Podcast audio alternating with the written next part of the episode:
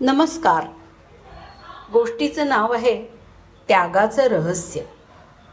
एकदा महर्षी नारद ज्ञानोपदेश करत प्रवास करत असताना घनदाट जंगलामध्ये पोचले. तिथे त्यांना दाट सावली असलेलं एक मोठं सावरीचं झाड दिसलं आणि त्याच्या सावलीमध्ये ते थांबले.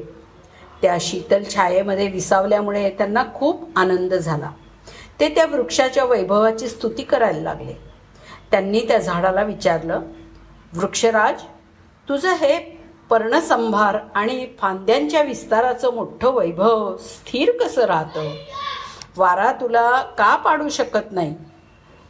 ऋषींच्या प्रश्नाला सावरीच्या वृक्षाने हसून उत्तर दिलं देवा माझ्या वाऱ्यात एक पानही हलवण्याची क्षमता नाही आहे तो मला कोणत्याही प्रकारानं खाली पाडू शकत नाही. नारदांना वाटलं की सावरीचा वृक्ष अभिमानाच्या नशेत असं बोलतोय. त्याला गर्व झालाय.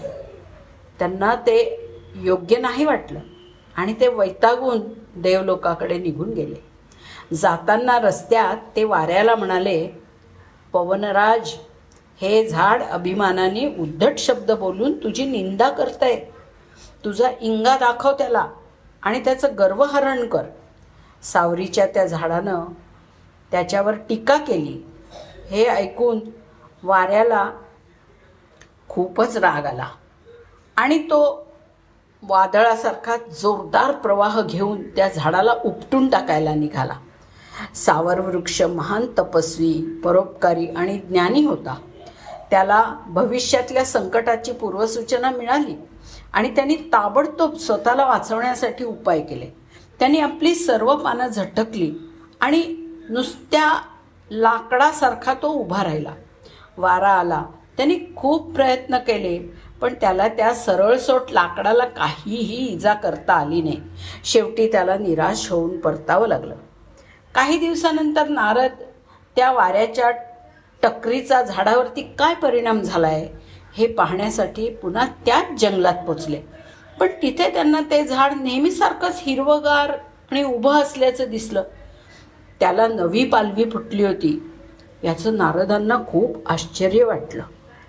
त्यांनी सावरीला विचारलं अरे वाऱ्याने सर्व शक्तीनिशी तुला उखडून टाकायचा प्रयत्न केला पण तू तसाच उभा आहेस. याचं रहस्य तरी काय आहे? तर वृक्षाने नारदांना नमस्कार केला आणि नम्रपणे म्हणाला ऋषीराज माझ्याकडे खूप संपत्ती आहे पण मला त्यात आसक्ती नाही.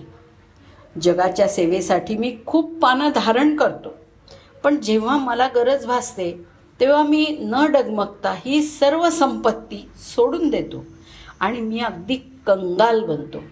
मला वैभवाचा अभिमान नव्हता पण मला सरळ सोट किंवा कंगाल होऊ शकत असल्याचा अभिमान होता.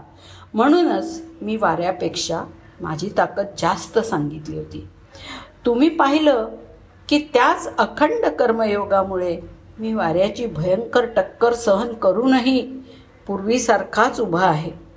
नारदांना समजलं की जगात धनवान असणं श्रीमंत असणं ही वाईट गोष्ट नाही. अनेक चांगली लोकोपयोगी कामं याच्यामधून करता येतात. मन शुद्ध असेल तर तो एक प्रकारचा संन्यासी असतो. घर ही त्याची कर्मयोगाची तपश्चर्या असते. तो असतो पाण्यातल्या कमळासारखा अलिप्त राहणारा संन्यासी. धन्यवाद.